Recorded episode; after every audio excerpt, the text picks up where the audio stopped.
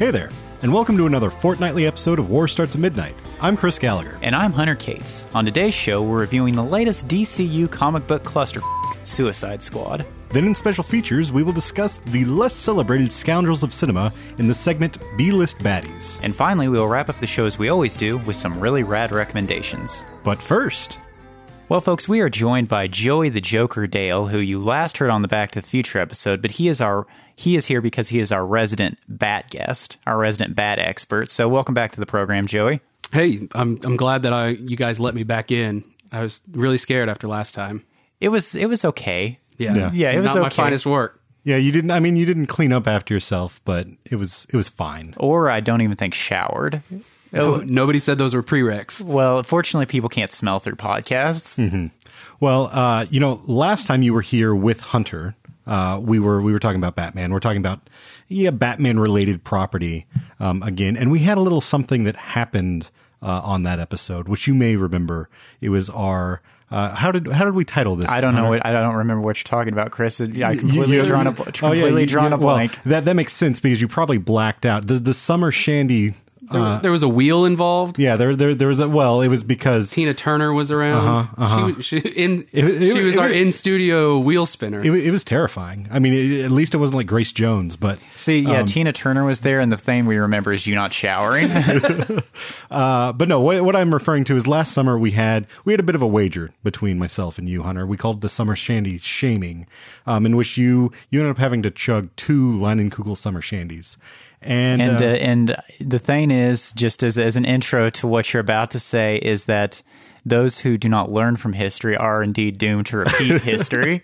yeah. So uh, I was I was really surprised. You know, I was looking forward to. I, I'd actually been thinking about. I wanted to do another bet of some kind, and then back on episode I think 39 when we talked about the nice guys with uh, Collider.com's managing editor Adam Chitwood, um, you proposed a new bet that was just a I thought a haphazard wager. Actually, I've got a clip. I'm going to run that now. Now, Matt Goldberg is one of the big names in internet film movie geek circles. So tell us a little bit uh, uh, something that you told us off mic a second ago that our listeners may not know about him. Well, you asked me if he is related to a certain wrestler, and I said I don't know. I will ask.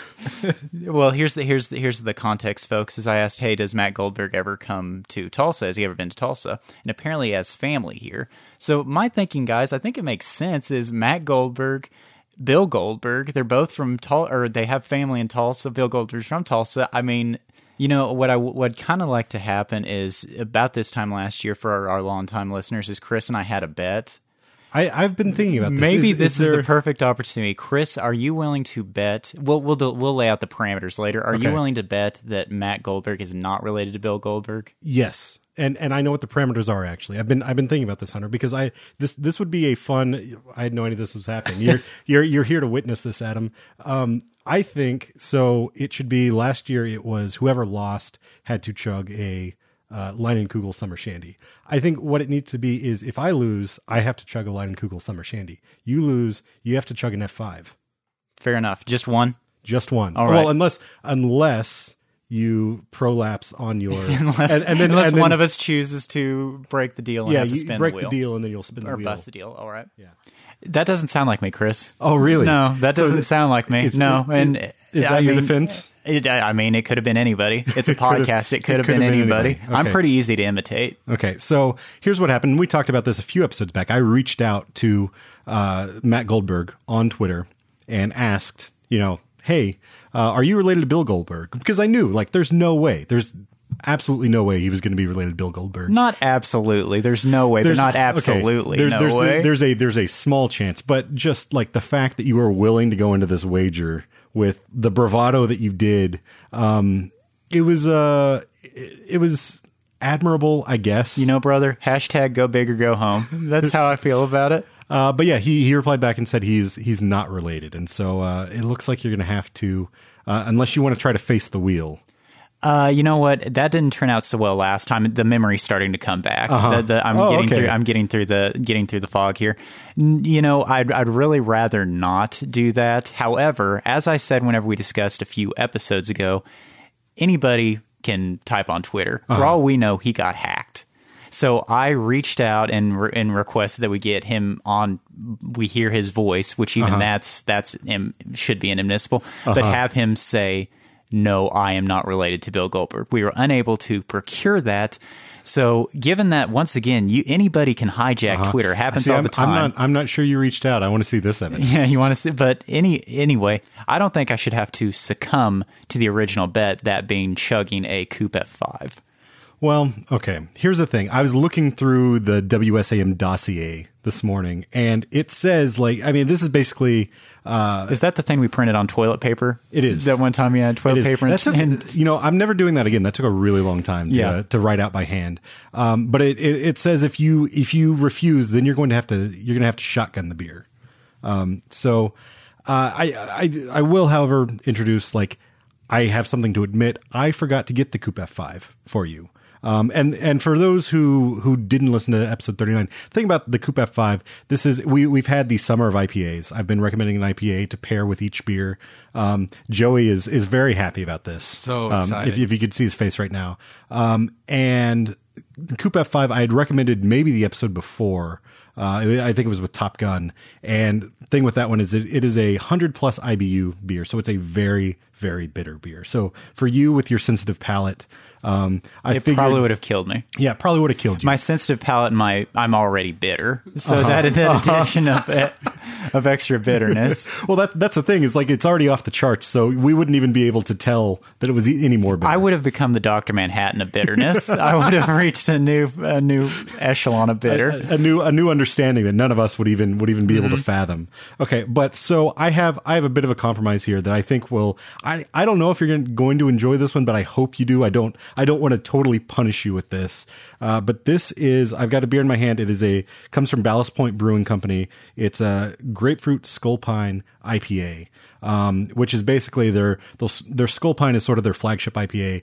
This has a little little bit of a grapefruit uh, flavor to it not not aggressively strong but but good you know you liked you liked the summer shandy so maybe you know Yeah. the, the little bit of fruitiness Yeah, I like the may, first. The first summer shandy wasn't an issue. It Yeah. was it was numero dos. yeah so um, so for those of you who have not seen this, this beer has a fish on it. So I'm asking you, Chris, does it have a fishy flavor? Because that I cannot I cannot abide. it, it does not have a fishy flavor but that is actually a sculpin fish is what that is on there All right. Well, so um, you know what? I, much like the Joker, am a man of my word.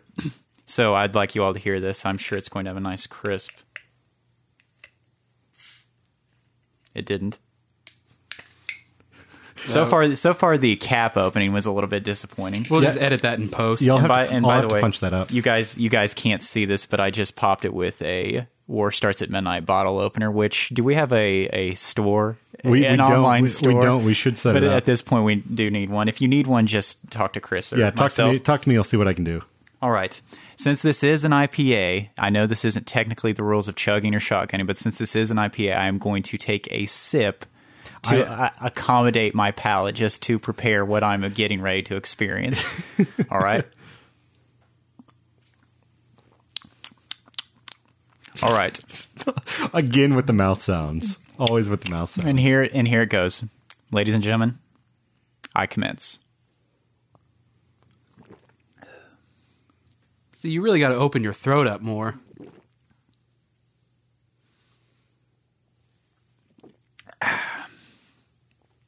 Ladies and gentlemen, Ballast Point Grapefruit Sculpin. so what do you what do you think how was it It's all right. could you could you taste the grapefruit No, but uh, I could taste the fish. I could, t- I could right. taste the fish. Well, now that we've got you all sauced up, I think it's uh, probably about time that we move on to our review of Suicide Squad. What do you think? Almost certainly, yeah. I mean, I, I damn near just committed suicide, so What was the ABV on that? uh, it's about seven percent. That's uh, that's not too bad. That's not bad. And with your cereal for lunch, I think you might be floating through this one. Yeah, I And- always do is the thing. I always do this. This might actually straighten me up, to be completely honest with you. and and for those uh, wondering at home, this is a 70 IBU, so a little bit lower than than an F5, but still a pretty bitter beer. Um, I I applaud you, sir. Thanks. Good job. Next time we'll do a traveler's grapefruit. Ooh, I don't think there'll be a next time. But then again, I said that last time, and then I made another stupid bet. So All right, guys, let's uh let's wrap this up and move on to uh wow to uh, our review of Suicide Squad. Caught in a landslide.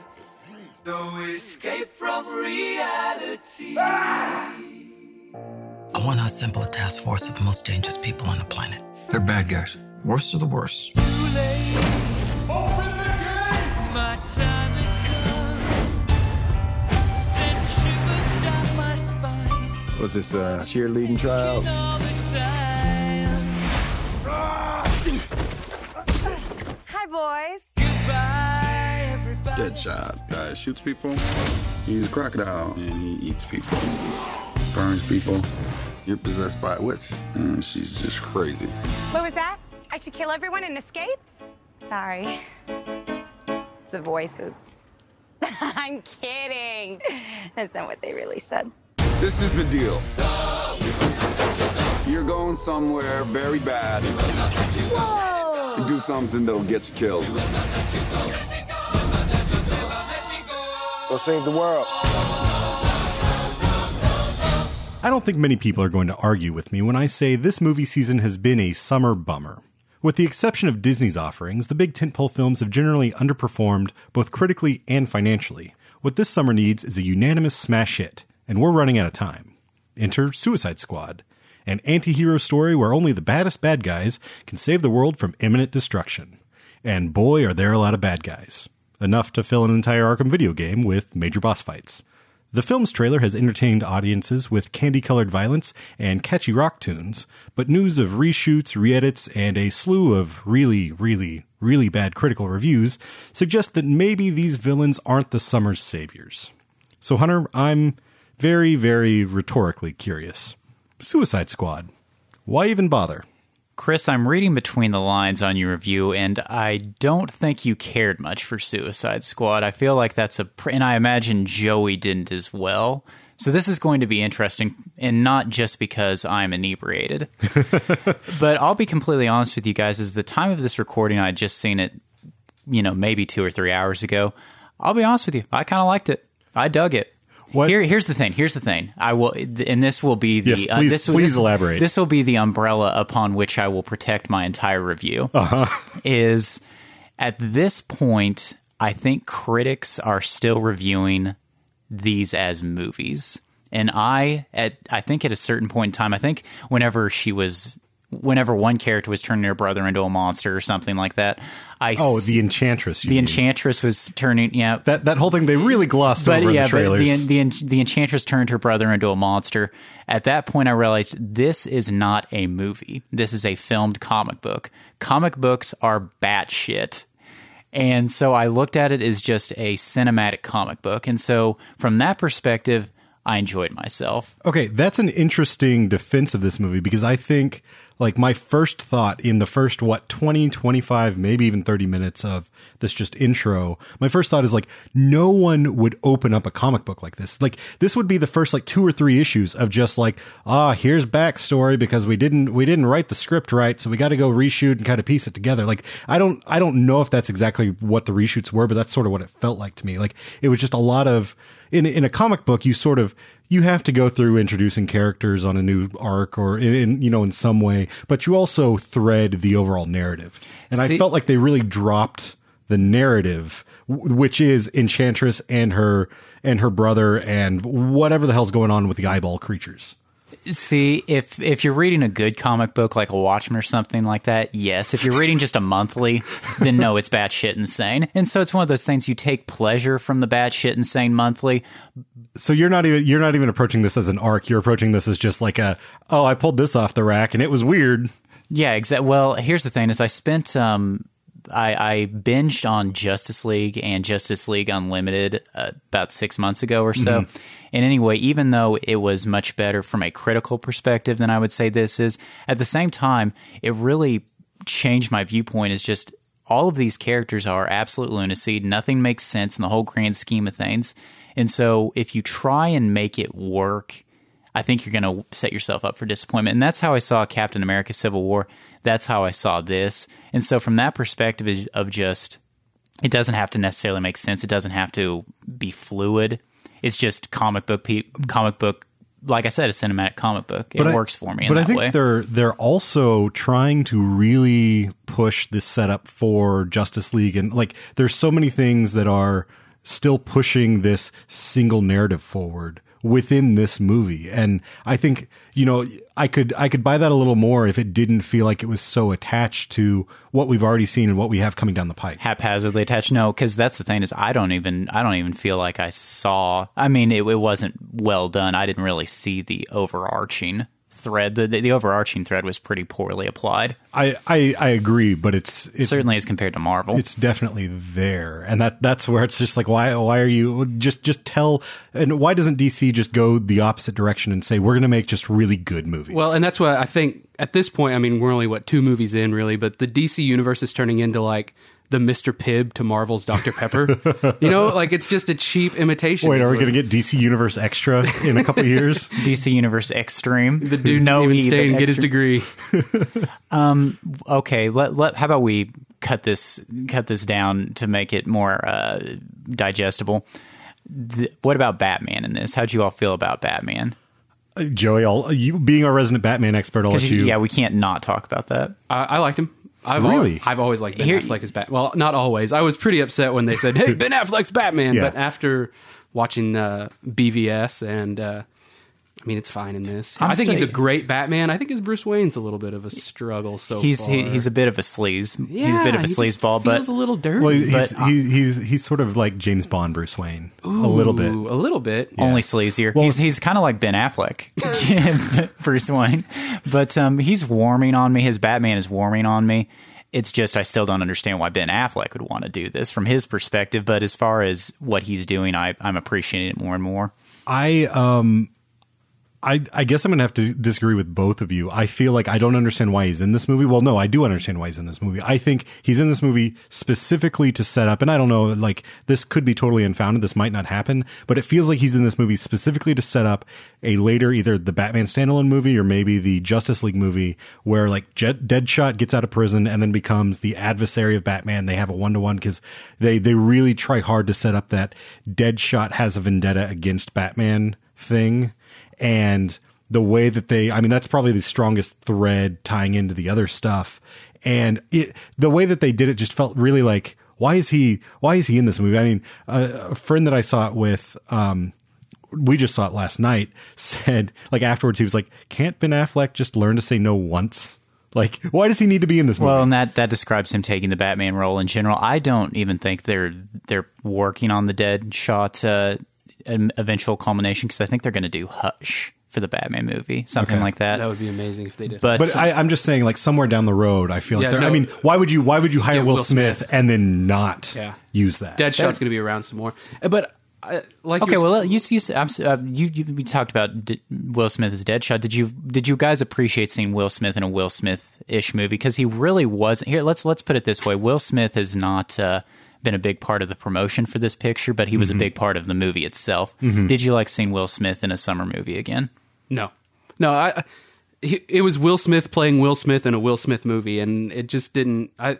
It seems like they almost wrote it to where he was supposed to steal the show and didn't steal. And he the didn't show. deliver. Yeah, I would I would disagree with you mostly on that, Joe. Actually, I I had tired of Will Smith. My Will Smith like reserve had atrophied, and it'd been a while since I'd seen him in something and seen him seen him in something where he was this good.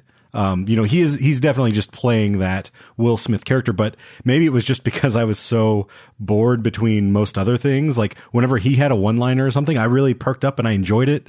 Um, there's, I mean, there's a few that are a little rough. Like he's talking with uh, uh, Rick Flag about his demands, and he says something about it. And I don't want, I don't want my ex wife's boyfriend coming around. And it, that's like there were a few places where it's like, oh, we're literally just Will Smith is hamming it up to ham it up. It was a little too much, but overall, I I liked him in this. I I mean him and and this is not revolutionary from a critical standpoint, but him and Margot Robbie like they were. uh they were entertaining. They worked well together, and I don't even think that this was necessarily appropriate to Deadshot, but it was they they accommodated Will they accommodated Deadshot or Deadshot to Will Smith, not Yeah. the other way around. Yeah, and which that- is what you do, what you need to do in this situation. Ah. if if you hire Will Smith to play Deadshot, Exactly. that's what you do. Yeah. Okay, the person who has been at the center of promotion, who I was actually thought was a bit lackluster, was Margot Robbie as Really? Harley Quinn. Yeah, no, she she fits the part, but at the same time, it wasn't. I I, I halfway feel like it was oversold. She wasn't as good as it was sold as being. There- it was acceptable, but not as good as it was. There were Could parts. There were parts when I did feel like she was kind of doing a parody of what we know of Harley Quinn from particularly animated series. Mm-hmm. Like, and and it kind of comes in and out of that. I felt like she was best when she was defining the character herself Mm-hmm. more than trying to just give us. I mean, there, there's a few there's a few parts where she just and I can't think of any off the top of my head where she literally just verbatim says a an iconic line from uh, the animated series, and it was like ah, that like it just doesn't land with what she was doing otherwise. So it's it's a little off kilter, but I thought she was good. In, Um, in my notes, I actually have Margot Robbie equals Fran Drescher because it's just it felt like I don't know if it was just the voice she was trying to do or it was the way the character was. I don't want to say written because who would ever David Ayer, Evidently, David Ayer, yeah, evidently. writer, writer, director, who would ever David Ayer. equate writing a role for Fran Drescher in this movie. But it's just the way like she tried to land some of those lines, and there were just so many one-liners, especially for her.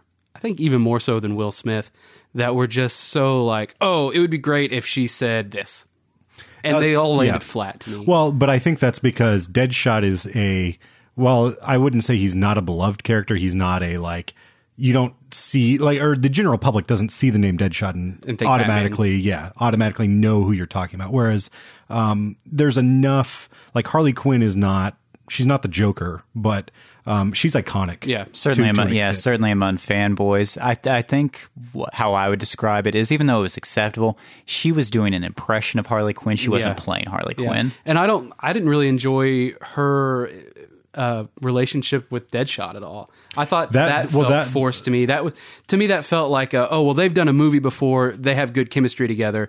Oh, I didn't even think about that. Yeah, it was uh, the Focus. terrible Focus. focus. Yeah. Uh, but there there was and there were but there were several things to this movie where it was just like they you know I complain a lot about movies that like don't trust the audience. This like trust the audience to catch things that aren't even there. like like I mean the first the first fight when you have the fight with the eyeball creatures, they never explain where they come from. Really weird. There's there's a lot of things with the relationship between Deadshot and Harley where it's just like, oh, he gave her a look, so now we're supposed to know that they have this bond together.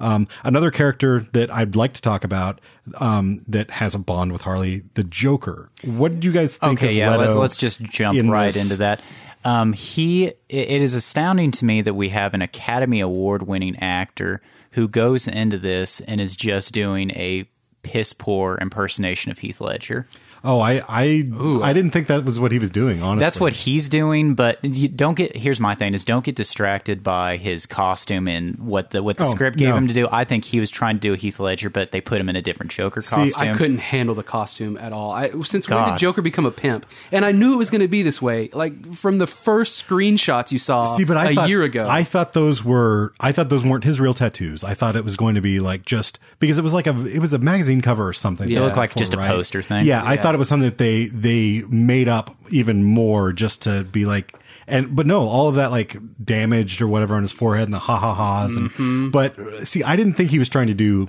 uh, I didn't think he was trying to do Heath Ledger. To me, it felt like he was the the character itself built up as a uh, like this weird hip hop kingpin, which makes no sense at all. you, I think Um, you meant to say hip hop Elvis.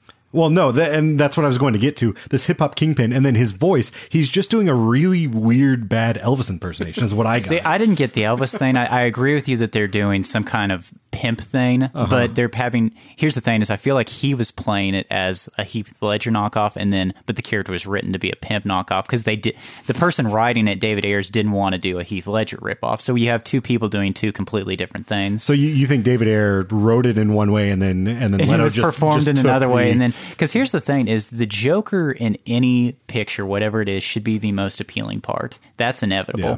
And yet, every Well, time and- he was on, he was obnoxious. And I why- cr- yeah, I and- cringed more than once. And why put him in this movie if you're not going to make him a main focus of it? Like giving you just a little bit doesn't satisfy. Like it just. And I'm I'm not saying I want more of this Joker, but it felt like such a such a waste. this is not Batman's arch nemesis. This is No. not someone Batman should be intimidated by. No, or it was, it was about. Harley Quinn's love interest. You- That's you- who it was. Yeah, I mean, fair enough. You know who I would have liked to see maybe 15 years ago playing this exact Joker? Anybody? Fifteen years ago, Jeff Goldblum. okay, the other person you would like to see. Gary Oldman. I think Gary Oldman could have pulled that Joker off. Like right off Yeah. the Fifth Element bandwagon, like riding. Fifth, Fifth Element, Leon. Yeah. Um. Uh, what's the other one that I? Uh, oh. Uh. You guys ever seen True Romance? Yeah, True Romance. I was just getting ready to like say, yeah. he could have. I think he could have brought something to that weirdness in a in a good way. That I, I mean, just Ayer. I don't know what. I don't know what Ayer's doing here. I don't know what I mean. Warner Brothers, their whole thing has been, oh well, we want to hire sort of auteur directors. We want to hire directors with a voice, and you can. I I feel like you can clearly see that there is no real voice to this. I mean, he he wrote and directed this, and it feels like just sort of a hack job where the studio took the movie away from him at some point. Do you think? Well, that, but, but maybe for benefit. You know what I mean? Because we don't know what it was originally. do you feel like they're just trying to ride off of Nolan's coattails? I, I don't know. I like I it it doesn't feel like because it doesn't feel like they're really doing It's- tonally. It's, yeah, I'd say it's bipolar. Mu- The the Joker is almost the Joker is a an analogy for the for what DCU is going on right now. In that on one hand they're trying to latch on to Nolan, but on the other hand they're trying Push to him do their own thing. So I I don't know with with the whole. So did you see the Hollywood Reporter thing that basically said that the studio took the uh took basically Final Cut away from David Ayer and had the trailer company that cut those two trailers recut this. Um, I I feel like you know it, it's hard to say without seeing seeing David Ayer's version what happened. And and there have been people crying foul and saying oh well if we you would just give us David Ayer's version. And this happens every time you know. Happens every time where people say oh well Fantastic Four would have been better if we got Josh Trank's. Oh this would have been better.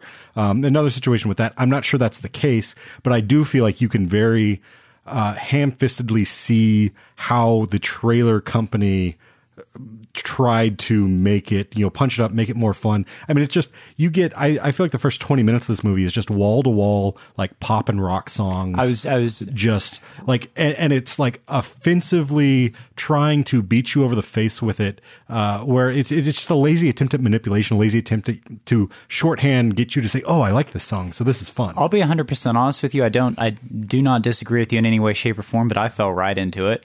You know what I mean? Because here's the, here's the thing is after seeing Batman v Superman, which was so joyless, and the music was, except for the Wonder Woman theme, Uh-huh, but except for the Wonder Woman theme, but the music, everything about it was just so unhappy. This was a movie that, even though it was retroactively trying to be more entertaining, it wasn't.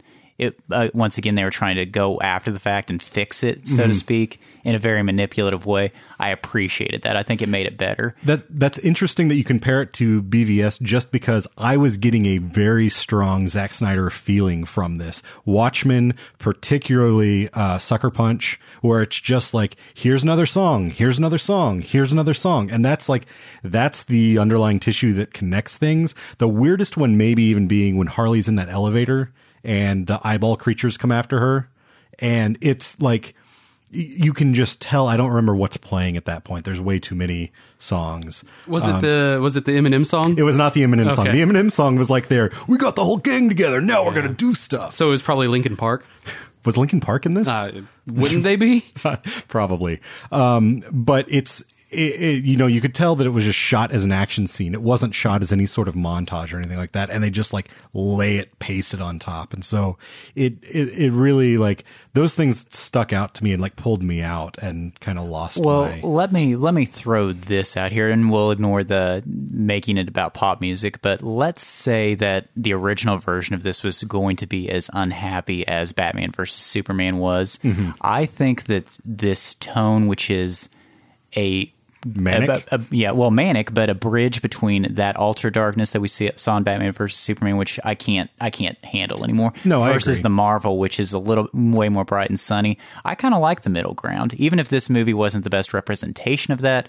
I think they're I think they're starting to find their feet. So you're saying you like the idea, but you didn't like the execution? No, I did like the execution, but then again, that may have just been that you know You saw it mood. at 10 a.m. and Yeah, exactly. you, You were didn't, you already actually loaded didn't up. fall asleep well, again, last yeah, night. exactly. I didn't. Once again, I just I, I saw it as just a comic book, a cinematic comic book. See, I, I think I, I don't know if I would even say this is a middle ground because while it was like it, it had some of that uh, Guy Ritchie sort of feel to it with like you know the, the graphics that come up on come up on screen and and then it's got the, these playful colors and stuff.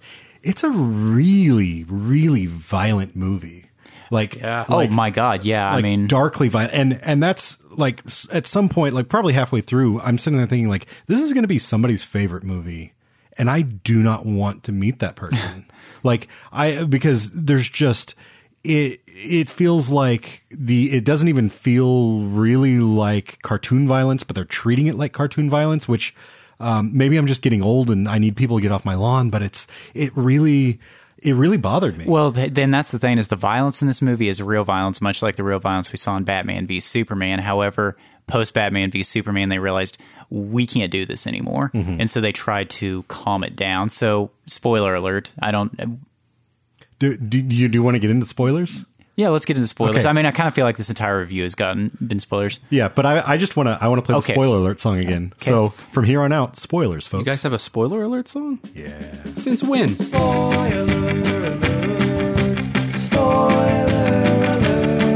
Darth Vader, Father, Leia, and Luke. Harry Lime is alive and well. Donnie Darko turned out to be a dream.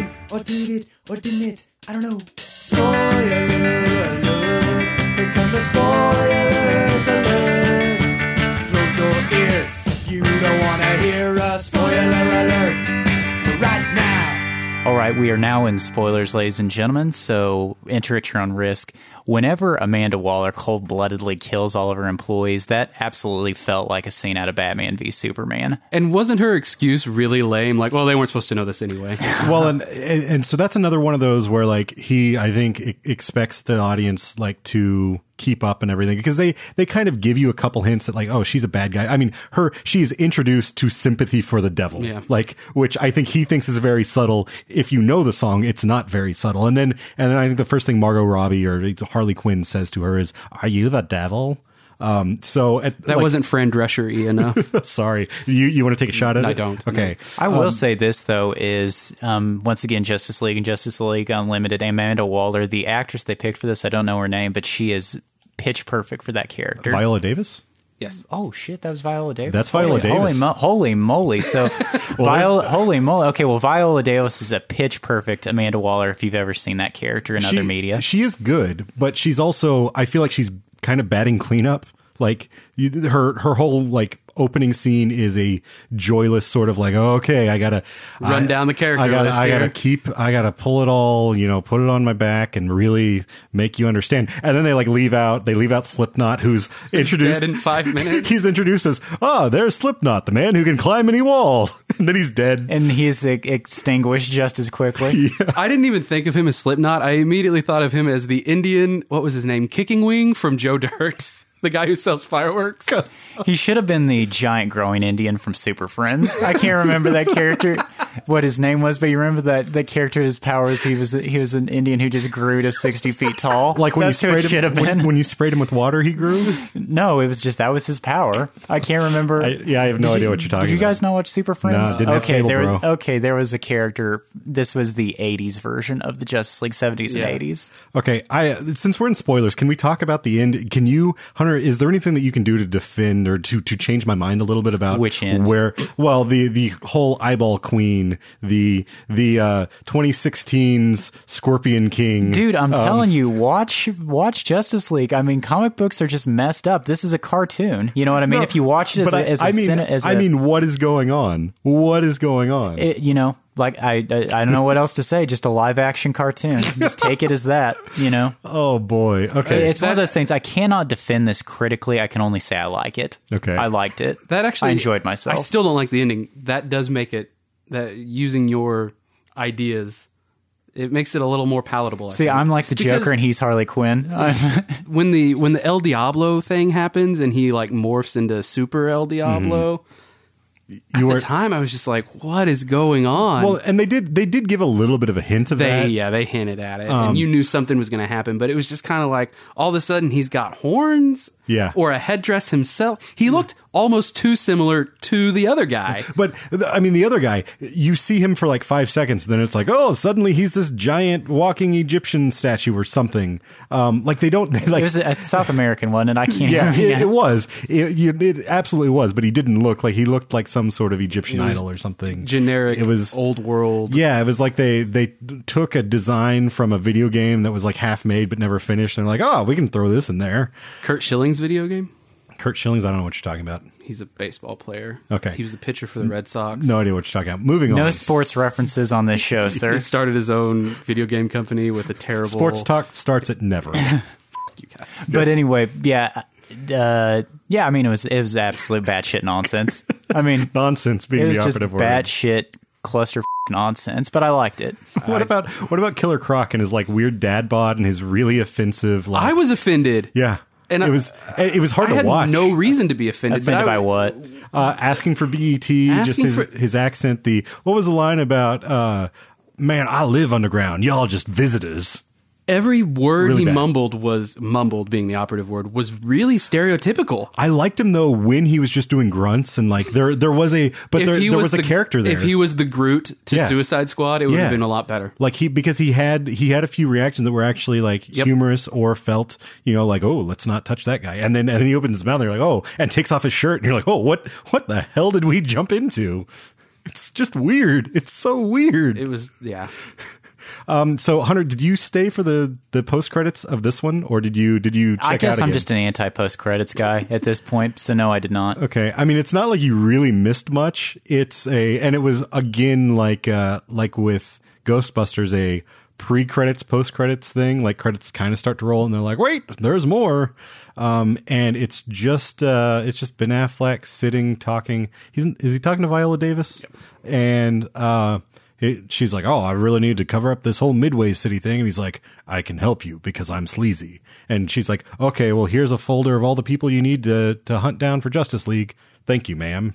Yeah, and That's so- lazy. Yeah, and so she knows that he's Batman. Then, like Amanda the- Waller knows. Amanda Waller's always known. Um, I've, I never read, League and Justice League Unlimited. Uh, I've never read any of. the but yeah, Squad Amanda stuff. Amanda Waller's well. But I, I like that you said sleazy because even though this wasn't a Batman movie per se, that's my remains my problem with Batfleck is the character remains sleazy. It's Bruce Michael Wayne. Bruce Wayne. Bruce Wayne is it's sleazy. Michael Douglas in Fatal Attraction as Batman, and I don't like that. It's Michael Douglas in any movie from Yeah. like the 80s Yeah. and 90s, right? Yeah, Michael Douglas whenever he started making money, that's as Batman, and I I'm I'm not cool with that. I like Ben Affleck's Batman. No, it no, yeah, like I said, I really I'm really warming up to It's him. the Bruce Wayne that's just. It's not bad. it's yeah, it's just you know, not bat, not Bruce Wayne, not Batman. You know what I mean? like my. I think my overall complaint is that this movie was ripe for comedy, and Yeah. they they missed it. They, They missed screwed- it on well- every aspect. And David Ayer probably not the guy to write a comedy movie. No, I mean, Yeah. so that's that's a like in hindsight, maybe don't maybe don't hire the guy who I think he wrote Training Day, right? And then you know he he he did Fury. He's done what was that that uh, Schwarzenegger movie? Nobody knows what I'm talking about. Somebody write in. Uh, no, it's it, it would have been it would have been better if it had a lighter touch, um, especially with these villains like it would have been- sabotage. Is that what you're talking about? Yeah, that's what I'm talking yeah, about. again, they hired a they hired a dark action movie director, and then they decided, wait a minute, we want a lighter movie. Yeah. After the fact, Oh my God, he did the Fast and the Furious. Which one? The first one. He directed? No, he didn't. No. that was Rob Cohen, I think. Yeah, it was the guy that did Triple X. Oh yeah, he wrote it. Huh. He wrote the Interesting. I, I didn't know that. there you go. Uh, what about you? Got anything else you want to Um, fa- as far as favorite part, or I mean, if you want to move on to Uh, well, okay. How about we throw this out?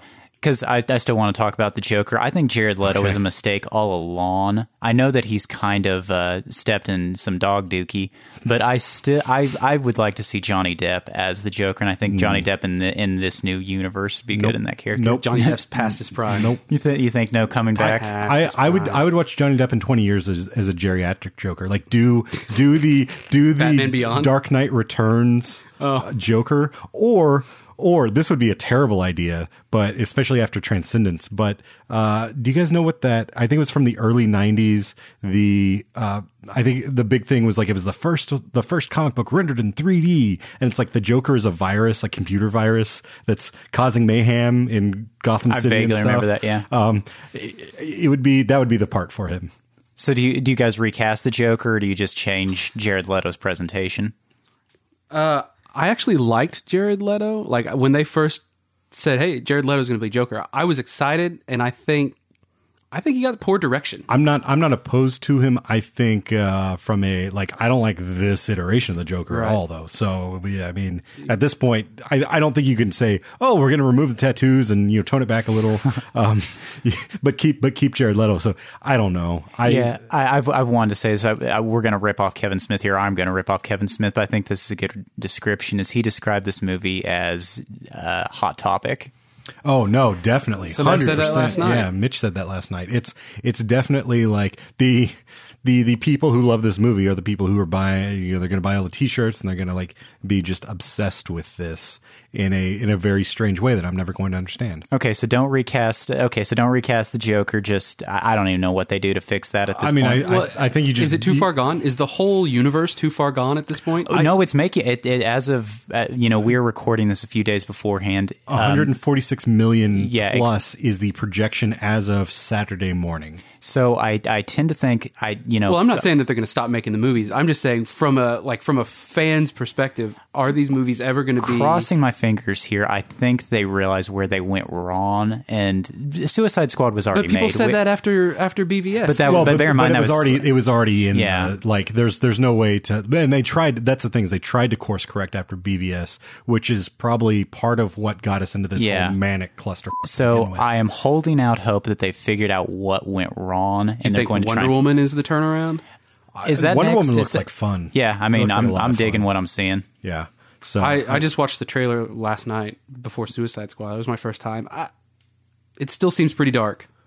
It seems a little dark, but it looks like fun too. Like that that button on the at the end of it. Also, did you see a Wonder Woman trailer before? Yes. Uh, but did they cut down the Chris Pine? Like, yes, they did. There was originally a much longer pause than the Yeah. one you and I talked about. Yeah, it was it was weird because I was like waiting for the awful moment, and they just like chopped No, it down screw and, it. and left the worst part of it. hmm Well, what can you do? But no, I actually I think Wonder Woman. I'm not going to say it's going to save it, but I think Wonder Woman is going to be that's going to be the turning point. This is what we're going to see from I now hope so, on. but just I- waiting I'm- for that standalone Aquaman film starring Vinny Chase. Hey, I know a guy who who would be really excited for a standalone Aquaman, Aquaman movie. Okay, guys, do, do we have any? I really want to get into favorite parts. Okay, okay. Favorite part. My favorite part was the Batman scenes. One whenever he captured uh, Deadshot, and then the second whenever he captured captured Joker and Harley Quinn.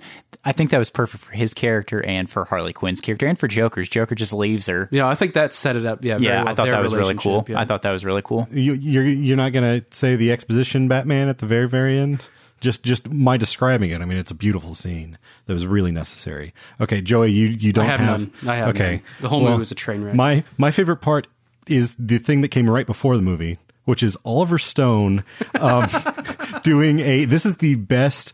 Uh, like, well, maybe Alamo Drafthouse, the one where they play the uh, the voicemail of the girl who got kicked out. Have you have you seen that? I have not seen that. Okay, I'll I'll put put this in the show notes. Uh, you should definitely watch that. Basically, girl got kicked out of Alamo Drafthouse, so she called and left them a voicemail. So excuse me for using my phone in USA, United States of America, where you are free to text in a theater.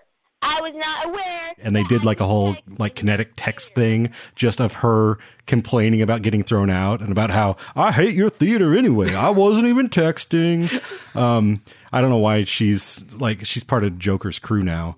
Um, but uh, this is probably second to that, but the best one I've ever actually seen in a theater. And it's Oliver Stone si- basically doing the whole like, don't pull out your don't pull out your phone because uh, it'll it's distracting. But instead of that, he's like, did you know that the uh, NSA is using your phone to track you and uh, get all your data? And I'm pretty sure he's hundred percent serious. The information you've put out into the world voluntarily is enough to burn your life to the ground. This will be our undoing. Think I'm being dramatic? Then don't take my word for it. But do the rest of the people in the audience a big favor. Turn off your phone during the movie. This is Oliver Stone's personal thoughts on the NSA and why you shouldn't carry a cell phone. Yeah. Uh, and it's it's wonderful, and then it, it goes on way way too long. Like he's just like dragging on about like, really, guys, you should turn your phone off, right And then now he's like- and never turn it back on. Oh yeah, by the way. and, and then it goes to um, at the end. It's like s- these are not uh, Oliver Stone's views are not necessarily views of Cinemark. Uh, turn off your phone. But what's cool about that, it's ridiculous, but what's cool about that is that also was a, for all intents and purposes, a trailer for the Edward Snowden Exactly, movie. exactly. so And, that's I'm what- sure I'm sure that's how they like got him to to do it. But it's like I loved it. Yeah, it's integrated marketing almost. Is is it's kind of like whenever uh, uh, a brand does a news article. I Mhm. can't remember what that's called, but Uh, that's what uh, native- native native- advertising. yep. Yes, exactly. That was native advertising. Is what that was. Well, I wish we had some native advertising for beer. You know, it may happen one of these days. I, it wouldn't surprise me at all. Spoilers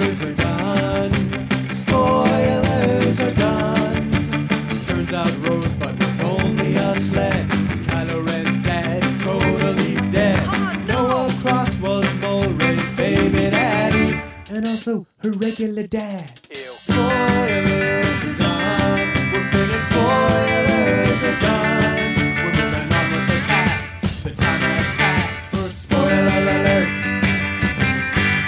Actually, before we get to beer, I have one other. If, if you want me to give you a favorite part from the movie itself, it's when Diablo makes says bye with his with fire. Writes Love. bye with fire. No, Love. bye. He says It's- bye at the end? Yeah, no, no, no. It's not at the end. It's whenever he's inside In his little tube. I, okay, I didn't realize and, what he and said. And Viola Davis and uh, Rick Flag, like he's you know he's giving them lip, and then and then they leave, and he goes bye.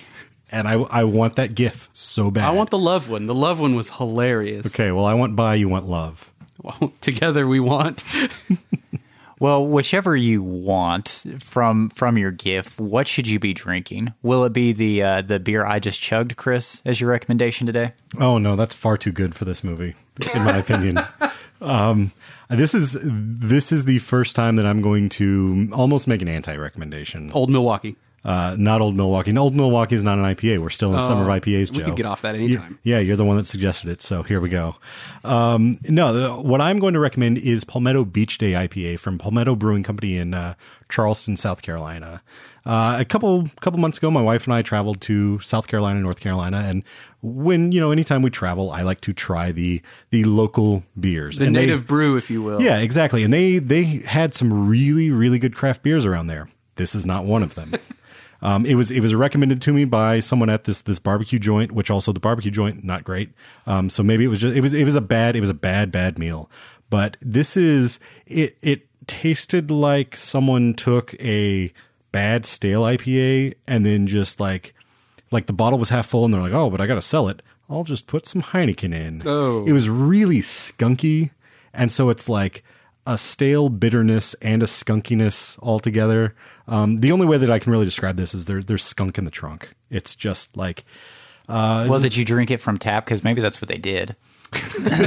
uh, You didn't see how they came- prepared that. No, it came out in a bottle, so I, you know, I have absolutely no idea. That's it, it's possible. Um, they may have been, they may have been like, oh, they're they're uh, you know they're here from out of town. Let's let's play a little joke on them. Tee hee ha ha. But uh, it, it was awful. And here's here's my ultimate point. Like, I don't recommend you see this movie. This is not even like this is this is the first I think the first movie that we've actually reviewed that I'm like I I don't know what the redeeming qualities are. Um, I I wish I had the fun that you did because that's what I you know especially after your reviews come out and they were pretty bad and so I was like well I'm just gonna I'm just gonna enjoy it and man I wish I did but um, if if you're gonna if you're gonna watch this movie, I think the Palmetto Beach Day IPA is the perfect thing to pair with it because it's just like it's just masochism at this point. Um, so that's, the, that's well, here's here's my final thought, not on the beer, but just on the movie. Is this and Deadpool have both done very well, and I would say, as far as just the the experience of watching them, I've enjoyed them the most, even if they're not necessarily the best movies. And I think that me as an audience member and then audience members at large, we're just ready for something different. I, I mean, so that may account for its success. I'll agree with that. I liked Deadpool fine. I didn't love it, but I I thought it was an enjoyable film for the most part. It's it's a little over the top for me, but So is uh, Deadpool. That's what I was talking about. Come on, right? man. Oh, de- so is so Deadpool. is- so is Deadpool. Yeah, yeah, exactly. And and so that's the Deadpool's not my character. He's Yeah. not ever going to be my favorite character. So it's fine. Um, but yeah, uh, Hunter says see it. I say don't see it. Uh, we give it like I mean collectively one thumb up. Not even. That's No. still fifty percent. No, oh no, th- says- there's three of us, so a- that's thirty three point Yeah, thirty it'd three be and a a third third of a thumb. Well, Yeah. collect collectively there's That's only still one thumb. That's Math still a sucks. failing grade. Oh well, if it's a, a third of a thumb, we don't even have that many knuckles. There's Here, how, how about this? You are going to see it one way or the other. I feel. I feel like you're. well, I you've mean the probably numbers. already the seen numbers it. say yeah, you've already You've probably seen it. already How seen come so- no one, none of us talked about the smiley tattoo? No, That's just that's just part of the larger narrative of the Joker being stupid. That made me want to poke my eyes out. Well, Hunter, if I wanted to see this movie and haven't, where could I see it? Well, Suicide Squad is currently assaulting audiences everywhere. So if you've seen it and feel like you need a therapy session with Dr. Harleen Quinzel, email us your turmoil at hello at warstartsatmidnight.com. Or if email isn't your thing, we'd still love to hear from you. Ring the red phone and leave us a voicemail in your worst Elvis impersonation at 484 424 6362. That's 484 4 Cinema. Stick around because we'll be back after the break to discuss B list baddies.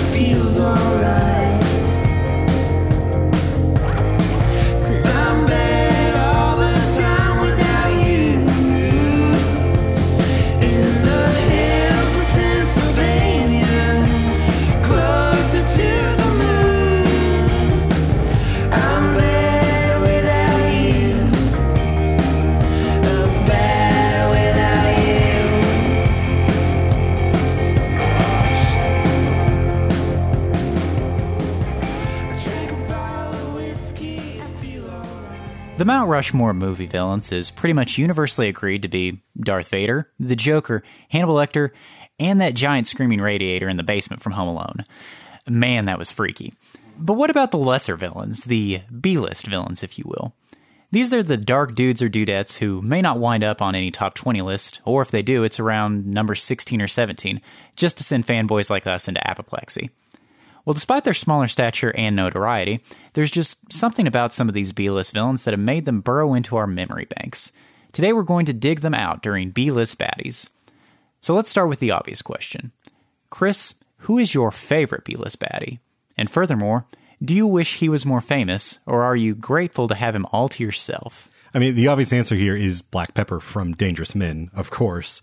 And to answer your furthermore question, I, well, I, I had him all to myself for a while. Mm-hmm. Now that he's more public, I want everyone to know about him. Exactly. I would say it's the exact opposite. Even whenever he was not as well known, you wanted to share this. Yes, I, and I tried to share him with anyone I could, but which was difficult because the movie was not accessible or readily accessible in any any fashion. For those who have no idea what I'm talking about, just go to warstartsmidnight.com and just Google Dangerous Men. And you'll find several uh, stories and, and weird things about uh, this this movie that I discovered like ten years ago. That's However- finally available. That's not. However, if I may, I don't. I wouldn't say that's B list. That's more Z list, baddie. fine. Maybe even whatever letter comes after That- Z. that- that's what I'm saying. Let's let's let's get this guy. Let's get this guy up to B. Move That's- him up the list. That is my that is my goal. I think I'm going to start a Dangerous Men counter for this show. Like, just have a counter on the website every Uh-huh. time Chris mentions Dangerous Men. It's been a while. It's I've restrained myself. Or it could be a drinking game.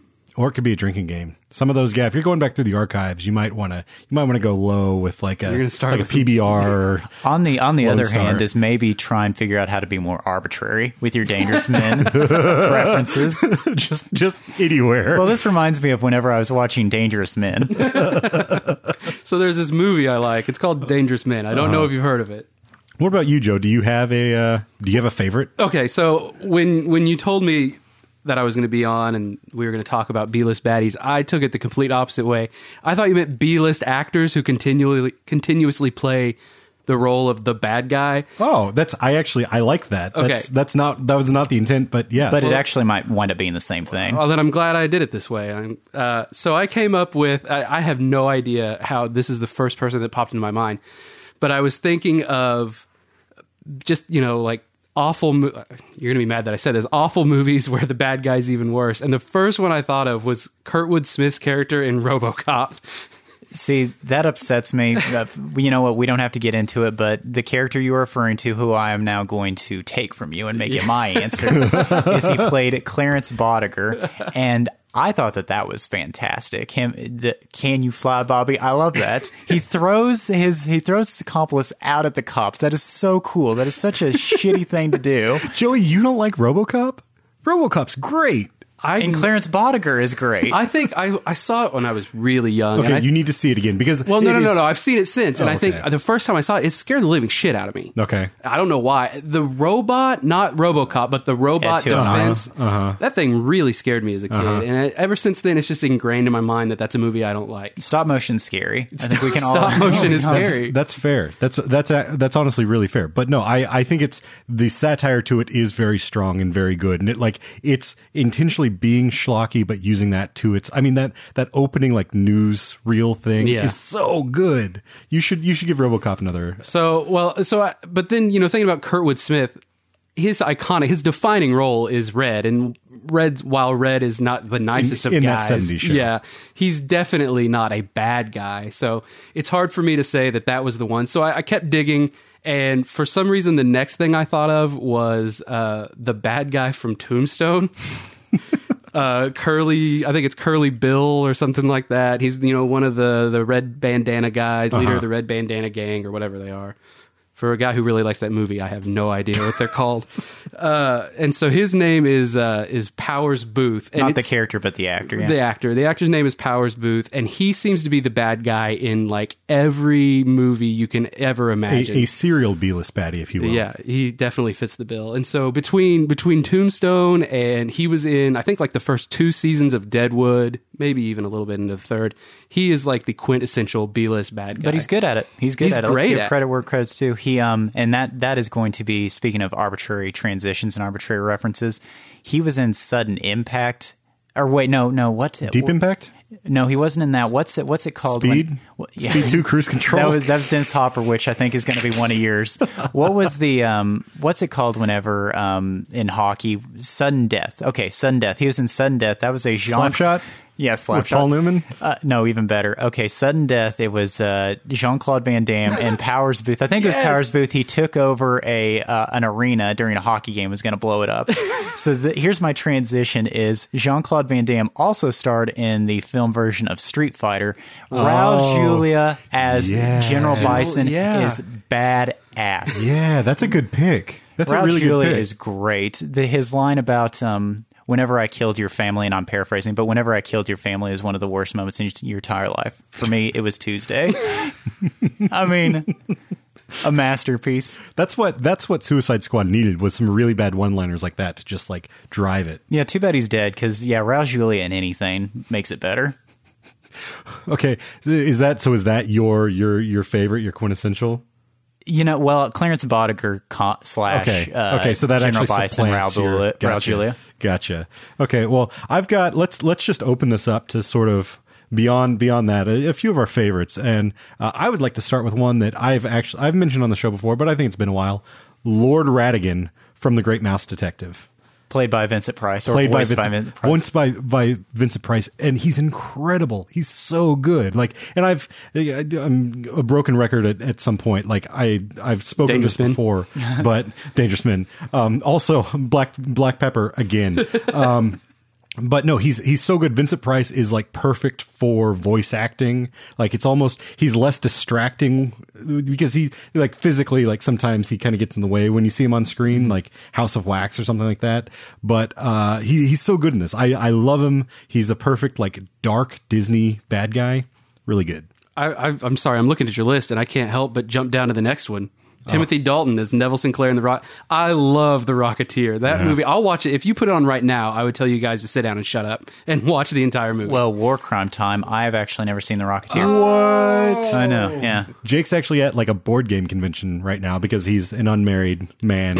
um, and he sent me this morning. He sent me a guy of uh, who's in Rocketeer cosplay right now. oh my gosh, I love that movie. I love everything. The Alan Arkin. Yeah, Alan yeah. Arkin. Yeah, Yeah, love that Alan movie. Arca. Uh, Al- Is it Arca or Arkin? Hunter? I think it's Arkin. Arkin. Okay. Huh. Weird. Yeah. Thanks. Okay. Um, Dangerous Man. Da- dangerous men. Uh, but yeah, no, he and and as Neville Sinclair, you know, a very very veiled. Uh, what's his face? Um, Oh gosh. Lord Ratigan. La Flynn, Errol Flynn. Yeah, a very very veiled Errol Flynn. Um, you know, as, as a Nazi sympathizer, Yeah. it's he's great. He's And really good. The line at the end where the, the mafia starts fighting with the FBI because they don't want, they're not going to support no Nazis. Oh God, Yeah. I love that movie. Um, I don't know if this this might actually be an A list at this point, um, but this occurred to me whenever I was watching it last year. Um, one of my favorite pictures from last year. I think you all know where I'm going with this. Dangerous Man. Oh. Yeah. Um, but the Velociraptors Uh-huh. from the Jurassic Park series, I don't. They don't really wind up on a lot of greatest villains ever ever list, but they but they they're terrific villains. The Velociraptors. They're always They they are are- always the fly in the ointment, as it were. they are clever girls. yes, they are very clever girls. I, I got one that I think we can all probably agree with here. I, I hope. If if not, I think you know you should you should leave right now. Uh, it's Brigadier General Jack D. Ripper and Doctor Strangelove. Um, like just a and he's like a he's not really necessarily a nefarious bad guy. He's more like a conspiratorial bad guy. Um, he's just he's so much fun. You know, talking about bodily fluids and uh, it- it's just he he brings it. He's one of those bad guys that brings a smile to your face. Yeah, it's um I'm not sure he's yeah, I'm not even, like you said, I'm not even sure I would say he's a villain. I would say he's a, an antagonist. You know what I mean? He is, but I mean, he, I, I'm I'm classifying him as a baddie here. If you can have your Velociraptors, I can have Jack D. Ripper. All right. Um so speaking of Velociraptors and Jack D. Ripper, um Gary Oldman in The Fifth Element. Have you guys Yeah. yeah. oh yeah. I actually thought about I, I and I mentioned this earlier. I thought about Gary Oldman in uh, Leon as well. Gary Oldman in anything. Yeah, Gary Gary Oldman as a bad guy in anything. Yeah, absolutely. Like, and he it's sort of that. It's the good side of what Johnny Depp does now. Um, but he was doing it, you know, 20, 30 years ago. He's actually gone away from it quite a bit. Yeah. Maybe we should try and get him back. Or maybe maybe what we can do is we can have them trade places. I'd be all what if we have a face off? What if we have a face off that's Jerry Jerry Goldman? I'm glad you Gary- said that. Thank you for saying that because John Travolta in Broken Arrow, a great B-list baddie. I was just going to say John Travolta or Nick Cage, however you want to look at it, Yeah, in Face Off. however you want to classify, but the, both of them are John Woo, John Travolta Yeah. films, Right, And, I, and of the Oh, two, yeah. I prefer Broken Arrow. Really? Oh man. I've never seen uh, Face Off. Yeah, I think it's on HBO Go right now. It's it. You've got to watch it. You've got to watch It it. was, it was on. I was you know compiling a list of like you know have a beer and watch a bad movie and and it was last time I checked it was on there. That's a movie that defines the late '90s perfectly. Okay, okay, okay, okay. Um, another great B-list baddie. I can't remember his name off the top of my hand, but Ed Harris in The Rock. Oh, uh, Francis Francis Hummel. Yes, In- yeah, yes. But Ed Harris is General Francis X Hummel Well, in The he's, Rock. he's a he's a sympathetic bad guy too. Like there's there's a you can see his viewpoint even if he's doing it all wrong, Going about it the wrong way. really wrong. Like you Yeah. you understand it. Yeah, that was that was pretty ludicrous. Okay, I, I actually have one hunter that I'm. If you're not going to mention it, and I don't know if you thought about it, uh, one that I, I figured would be a home run for you, and that's Black Phillip. Black Phillip is an underdog bad guy if there ever was one. Like we more people need to see Black Phillip. Just more people need to know Black Phillip and of course Black Pepper. And hashtag live deliciously. Li- live deliciously. Yeah. Have Have you seen The Witch, I Joey? have no idea what you're talking about. Oh about. my gosh. You have no you need to watch The Witch, one. Two, you have no idea what you're in for. Black Phillip, he's I don't even want to explain it to you. Just uh Well, off the top, it sounds a little racist. Well, he's a goat. He's a black goat. he's a goat. yeah. So no, yeah, I mean, it's, it's just what he is. He's, I mean, he- it- he's a trifling goat. okay. Oh, Black Black Phillip Black Phillip is great. Like I've I've never seen a, a goat act better, emote better. oh man. Is it on? Is it on par with uh, the pig in Charlotte's Web? Wilmer? Wilbur. Wilbur. I mean, You know what? You just need to see the witch because what you just said is so off that we can't. We don't have time to explain it. You just need to see the witch. yeah, you, you definitely do. Well, when you watch Face Off, I guess I'll watch The Witch. Okay. Yeah, that's what you guys need to do. Is one of you goes in one room, one of you We'll, we'll do in the other. we'll do we'll do a double feature. All right. We'll do that. I, I I'd totally be down for that. Okay, I think it's probably we're we're overstaying our welcome a little bit. with- Um, let's let's guy. look Do at you- do you have- Chris's list and see if there's anything that needs to be mentioned. Um, would you say okay? You have Frank Booth from Blue Velvet. Yeah. Would you say that's a B list villain, or do you think he's lower A list? Um, I, I think I think he's more of a. I mean, and pretty much anything Lynch is going to be more of a cult uh, status. So that's kind of where I think he does pop up on lists, but um, he's never going to be at the top of a list unless it's somebody who's like I don't know, just really into being contrarian. Uh, but I do think he's worth you know entering the conversation. He's he's great. A couple of I mean like uh, Mark Lewis, the uh, the main character in Peeping Tom, which is a Michael Powell movie. Um, really, really great, creepy. He's a bad guy protagonist, but he's not an anti-hero. Um, which I, I love that sort of approach to it. It's you don't even know exactly who you're supposed to be sympathetic towards uh, in that film. And then uh, final one that I really want to mention is uh, Joseph, who is the this is the character that Mark Duplass plays in Creep, which I think I harped on quite a bit, maybe last year. Um, Creep, I think it's still on Netflix. Oh, it, it was only three months ago that you mentioned. I think a couple episodes ago. Really? Yeah. Man, I I drop Creep more than I drop Dangerous Men apparently. Uh, but he is like such a. I mean, Creep, the the title of the movie Creep completely explains him, but such a like goofy. Like there there is an image of him staring into the camera in my mind that I will never be able to wash away. That like kind of still gives me chills. And then you know I, I'm never going to be able to hear hear the words tubby time and not just be super creeped out. Well, ladies and gentlemen, to pay for Chris's therapy sessions post creep, um, once again we're selling bottle openers and the like. and and koozies, I guess. Uh, tell me what you want, and I might be able to make it for Yeah, you. Yeah, it adds up. Yeah. Well, ladies and gentlemen, that is our B list baddies, but surely there are ones that Chris and I have not considered, so please let us know at hello at warstartsatmidnight.com. And stick around for everyone's favorite segment. We've got really rad recommendations coming up next.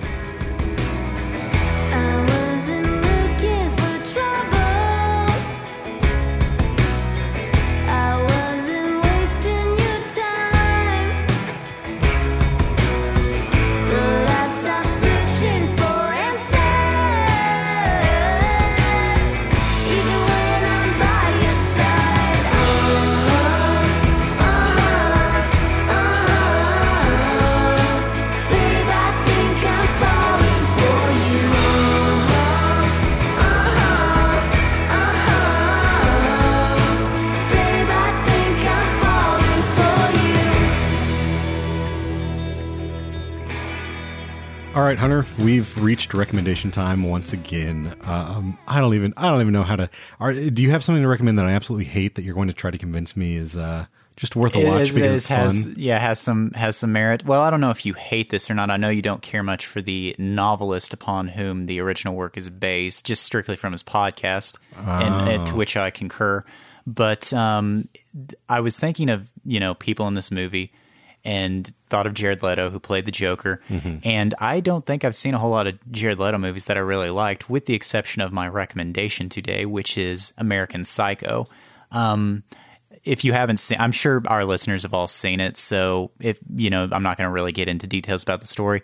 I will tell a story of my own with American Psycho, which is worth uh, reminiscing on. Is I saw it in high school on a USA edited version, On- Oh, and boy. so it was missing a whole lot. And so I saw it and thought, oh wow, I really like this. I wound up purchasing the unedited version, the unedited DVD. The yeah, the back when they did that whole thing. Yeah, was, like, exactly. extended and yeah. hmm And so, for those of you who don't know, it has extended basically pornography scenes, the unedited version, Unrated. Unrated is what they unrated, right? Yeah, yeah. And so, had it and so ha, sight unseen, not ever seeing the unrated version, only seeing the USA version.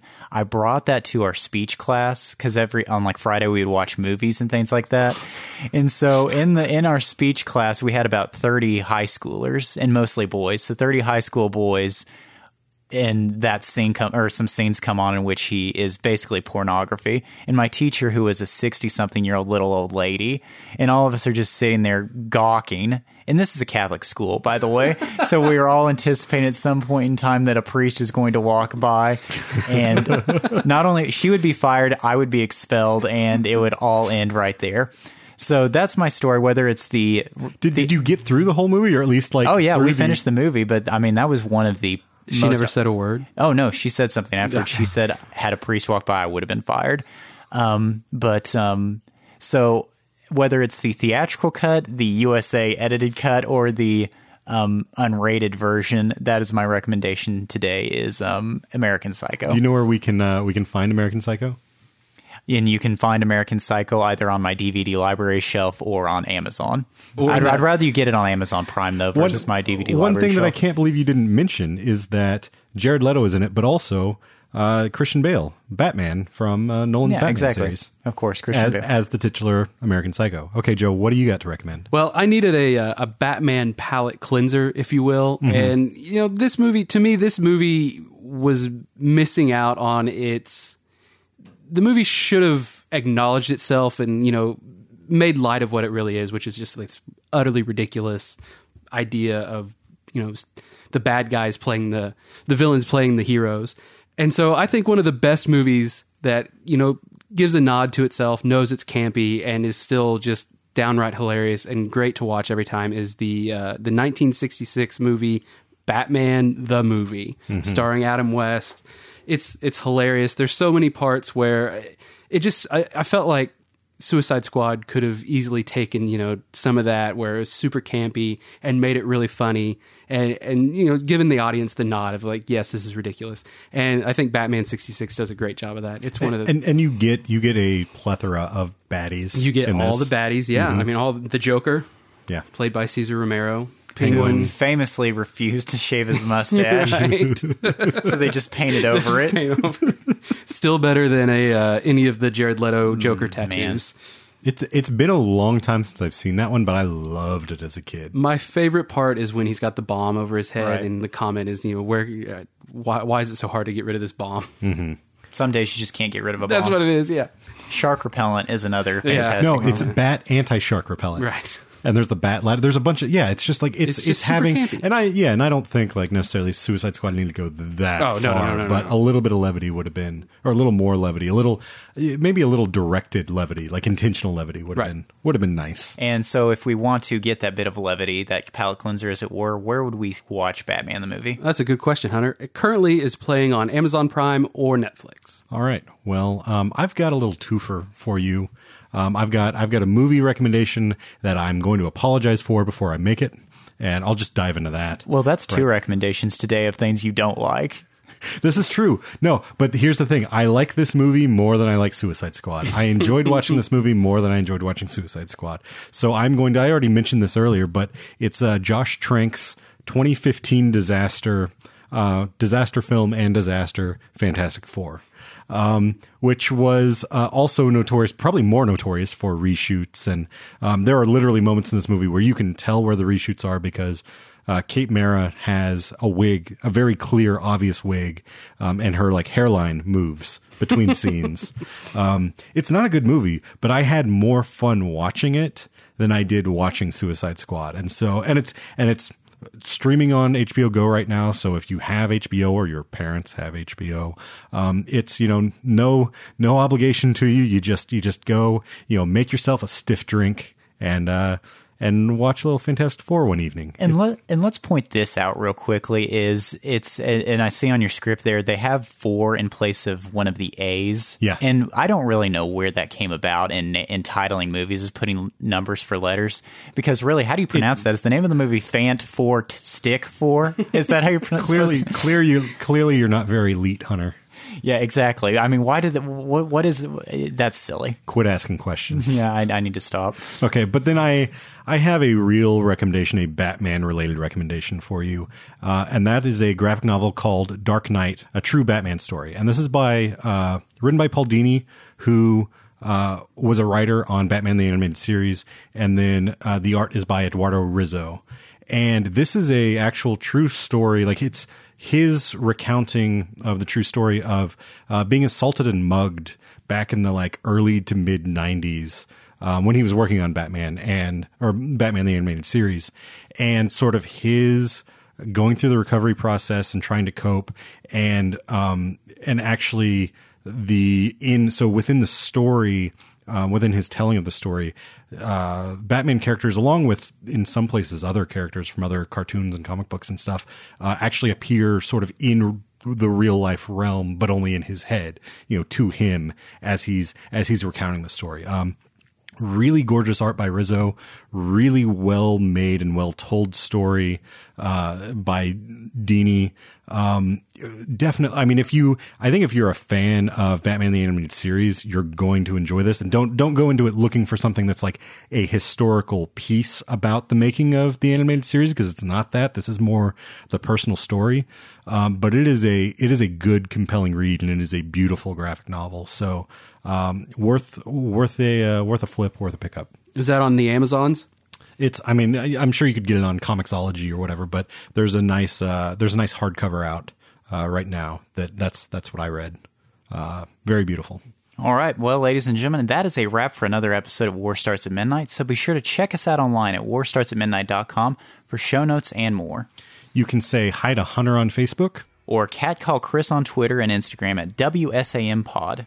If you enjoy the show, rate and subscribe to it on iTunes or wherever you get podcasts. It'll help us grow the Midnight Warrior clan and it'll make you feel awesome. On the other hand, if you're simply the trolling type who's hate listening through these credits, please tell us everything we got wrong at hello at warstartsatmidnight.com. Or if you're a narcissist, please leave us a voicemail and we might just play it. Just ring that bright red telephone at 484 424 6362. Our spoiler alert theme song is by The Taylor Machine. Check them out at facebook.com slash The Taylor Machine. And shout out to Escondido for the music on this week's show. Find music, tour dates, and more at thebandescondido.com. Well, ladies and gentlemen, just because I think we all hate whenever you're watching a TV show and there's just an awkward recasting of an existing character with a completely different actor, um, I just wanted you to know that um, I will be taking a indefinite break from this show. You will still hear from me from time to time, but as far as fortnightly, I will no longer be on the program. I have some other uh, uh, projects that I will need to dedicate my Do attention you, to. do you have a superhero or supervillain alter ego that we need to know about? I mean, I've always had that, so I mean that that that won't be a conflict. However, I am not the sentimental type. That would be against my brand, so I'm not going to get sentimental. But Chris and I am, are unable to find this, but I think there is a line in The Life and Death of Colonel Blimp whenever he says, This isn't goodbye, this is I hope to see you again. Mhm. However, we're unable to find it in the actual script, so maybe this exists solely in our memories. But that is what I will say to you: is it is not goodbye, it is. Sounds like Oh, you're getting you're getting a little choked up. No, no, I- yeah, exactly.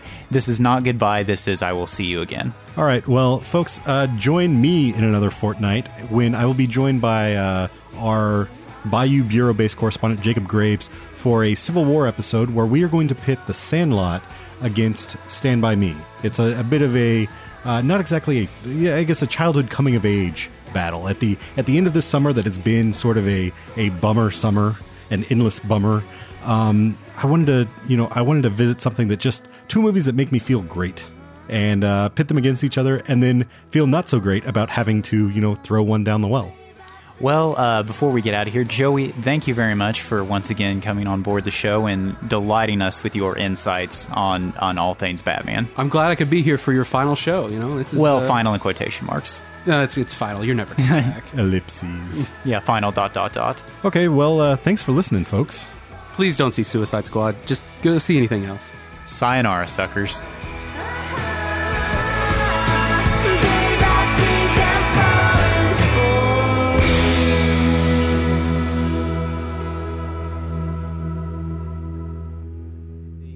Soundtrack is pretty much your your typical uh, classic rock station on the radio. The soundtrack, the soundtrack is like ironic hot topic version of Forrest Gump. Yep, that's what it is. Right? No, yeah, but yeah, yeah, I that's see what it. you're saying. No, you're right. Yeah. It's let's let's hit all the standards. Uh-huh. Like nothing, nothing revolutionary. Nothing. I think there is like a new song by Twenty One Pilots, whoever that is. Oh, I hate Twenty One Pilots. Uh, but yeah. Okay, let's get on to recommendations.